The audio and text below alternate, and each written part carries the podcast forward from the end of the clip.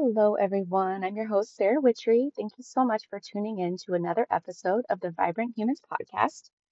And I am hoping that this day finds you, whenever you're listening to this, um, I hope that you are feeling in a good place in, you know, the roles and intersections that you play um, as mom, as wife, and as um, amazing physician, or whatever role you have in the working world and how you help others. Um, today, I wanted to bring you a brief discussion just on a challenge that I think so many of us have and experience um, as high achieving women and moms, and that is a challenge with procrastination. So, just holding a little bit of space and noticing, you know, that this is something that so many of us cope with and deal with, and, you know, understanding a little bit more about it, um, kind of getting at the root of why we procrastinate, as well as just equipping you with a few actionable steps to start to overcome it, is my goal for today's discussion.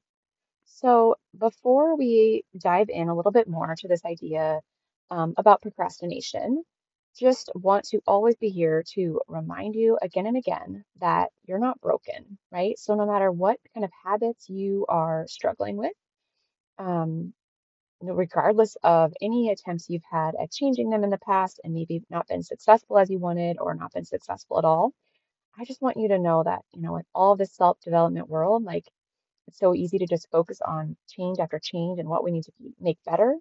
Um, But you, as a human, my love, you're not a problem to be fixed. And my mission in these discussions is never to make you feel this way. Um, I just want to highlight some of these experiences and just talk about them openly, because I think we are all, um, we all experience them. And so I want to empower you with just new ways to look at some of these challenges, as well as um, highlight, you know, the the agency that you have in creating how you experience procrastination or any other number of obstacles and challenges that you face. So, you know, I think that a lot of times thoughts that we have or little insights, um, they're like little nuggets or like little seeds.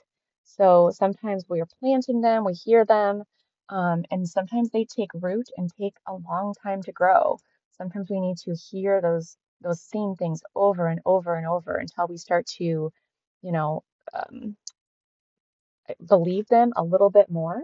And so sometimes, you know, the fruit or the plant that grows from that seed, it just takes longer. And that is okay, right? These beliefs that we have and that have shaped us and how we live, as well as our habits, they are, they're not new, right? So we've been practicing them for a very long time. So it makes sense that we continue to struggle with a lot of the same things. And that's okay. You're not broken. You're not broken.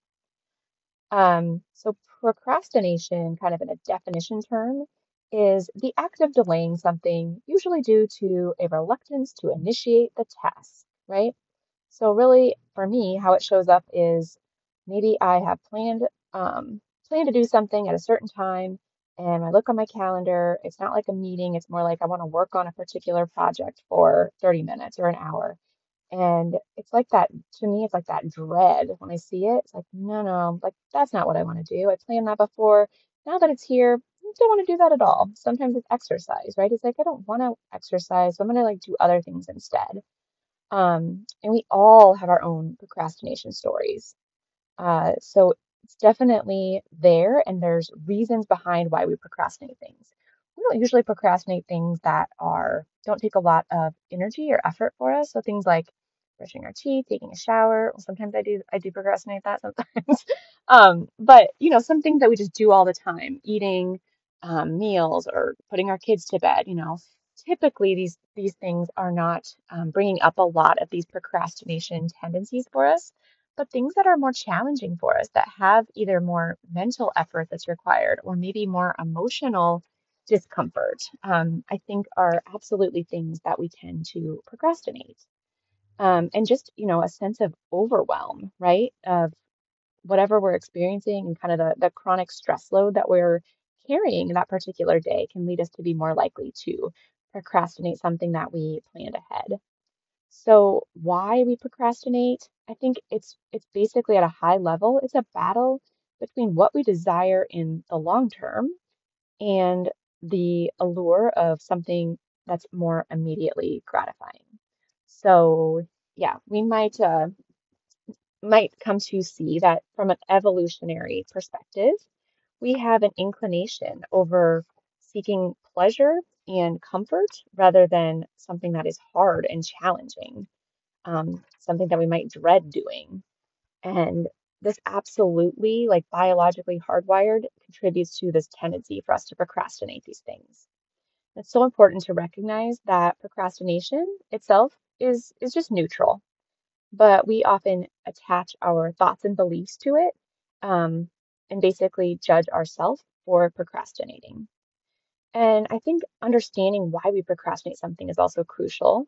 Um, so we know things, like we said, like instant gratification is always um, a strong one, as well as things like perfectionism. So I know for me, if I'm working on a project or a presentation or something like that, I will procrastinate that a lot, right? And the reason is not that I can't do it, not that I don't, not that I'm like worried, or what am I trying to say? Not that I'm um, not capable of doing it, or that, you know, I don't want to do it. It's literally like the fear of it not going well, or the fear of me not doing a good enough job on it, right? And like these standards that I set for myself um, can really inhibit my ability in the moment um, to actually, you know, take time to work on it. So um, sometimes it's easier for us to procrastinate and just not do it, just avoid, you know, working on it like we said we would, um, because we don't want it to be less than perfect, or we don't want it to be less than very good. And other times we procrastinate things because maybe we had set aside a little bit of time for something, um, but you know, our day gets off and we're running behind. And maybe when we come to that one task, that dreaded task that we tend to procrastinate, maybe it's like decluttering your house, organizing, you know, one of those types of things. Um, a lot of times we bring to bring the energy of the all or nothing type of thinking to those types of things. So we think, well, you know, I had planned to do this for an hour, but now I only have twenty minutes, so it's just not worth it. Like, I just shouldn't do any at all. It doesn't make any sense. You know, I'll do something else instead. Um, and I think that this happens a lot for um, my husband, I know, with like exercising. And it's been a process for him over time to realize and um, start to believe that like doing fifteen minutes on the Peloton is, you know, actually better than doing zero minutes. But for the longest time, you know, if he didn't have an hour solid to work out, like he thought it's stupid, like there's no point. But now, you know, I think that he is grasping and realizing and seeing for himself, like that doing ten, fifteen minutes and doing that more frequently, more consistently is better than skipping many, many days because he didn't have that hour that he wanted carved out. Um, so yeah, that all or nothing thinking is hugely contributing to why we procrastinate, as well as the instant gratification desire, wanting to avoid discomfort, and just perfectionism. Um, so I think, you know, it's very common to engage in tasks that are, you know, kind of mindless or just busying us that can feel productive, but we are um, doing them in an effort to procrastinate something else that's maybe less enjoyable. And so I wanted to just end the episode with a few actionable steps that you could consider to implement some of this learning and um, ideas about procrastination into your real life, because I think that is so important. Like, we can learn about all these things, but how do we apply it into our everyday life? And I think that's where we obviously see the biggest uh, impact in when we apply what we read or what we listen to into our life and take what works, leave the rest, you know, take what resonates with you. So first off, uh, pause and identify emotions. So again, it all comes back to our feelings, right? Um, but truly, when you are catching yourself, maybe this week, procrastinating something or about to procrastinate, Um, try to see if you can just pause for thirty seconds or a minute and just sink into your experience. Like, turn your compass inward, try to identify any thoughts or emotions that you're having. Um, maybe there's a sense of overwhelm, maybe anxiety about whatever it is that you think, you know, you might procrastinate doing.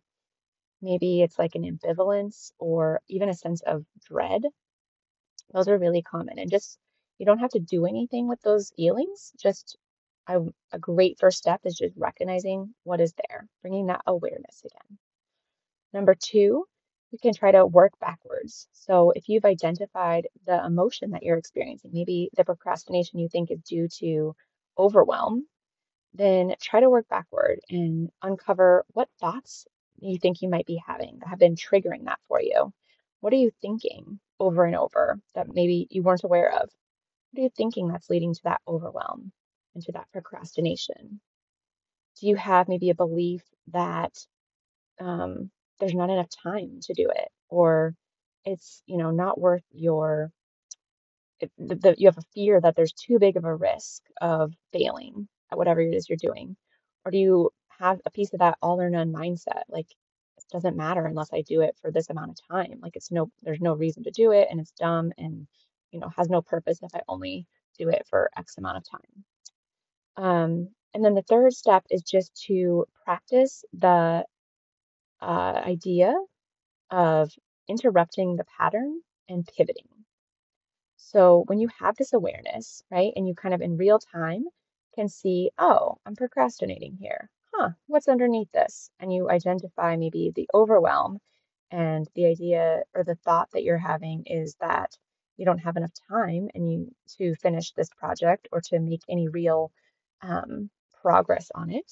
And you're overwhelmed by all the other things you could be doing instead. Um, then you're opening the door, right, with this awareness and this practice to just starting to interrupt the pattern, um, the unconscious pattern that just kind of plays out in the background without us paying attention to it, of procrastinating something and therefore not achieving what we were hoping to and not moving forward in the goals that we um, set out to achieve. And so if we're able to do this, um, interrupt the pattern, then we can kind of pivot from the trajectory that we were on and that we would be on if we were not aware of what was going on. And this might involve making like an observational statement to yourself. It might be reminding yourself, you know, of your reasons why you are working toward the goal. And, you know, just a reminder that those reasons, the more powerful and compelling they are personally for you, the more impactful they will be for you. Um, and then you might just want to, yeah, think about other temptations or other stressors that are maybe getting in the way of your, um, that are causing some thoughts that are not very helpful and creating that those those feelings of overwhelm or dread. Uh, so there's so much more that goes into this topic. Um, but I just wanted to kind of bring you a taste and get you thinking a little bit about procrastination, why we do it, um, how, like, why it makes sense, I think, um, not shaming us for it, and then just some gentle and possible steps to start to kind of question or interrupt the pattern of it if it's a thing that we deal with a lot in our lives. Um, because it's procrastination at the end of the day, it's a very complex um, interplay between our thoughts and our emotions that create our behaviors and our habits, right? And if we are able to just unravel these threads ever so slightly, ever so slightly, we over time can gain more power to intervene and to forge a new path for us that's maybe unfamiliar, but that serves us at a deeper, higher level. Um, as always, these are not a one and done type of process, right? Self-awareness and repetition are going to be some of your biggest allies in this work. Um, and as fellow physician moms, I know that you're navigating the, you know, ups and downs of so many things in life and in all your roles. Um, so I want to encourage you to, you know, understand and, um, and look at procrastination in a new light, um, even as a tool for personal growth. And I'm wishing you so much clarity, so much resilience, and so much self-discovery on your own journey.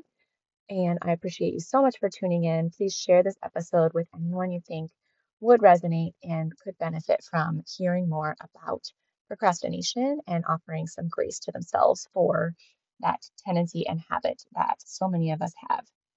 I wish you a wonderful rest of your week, and I'll see you all here next week.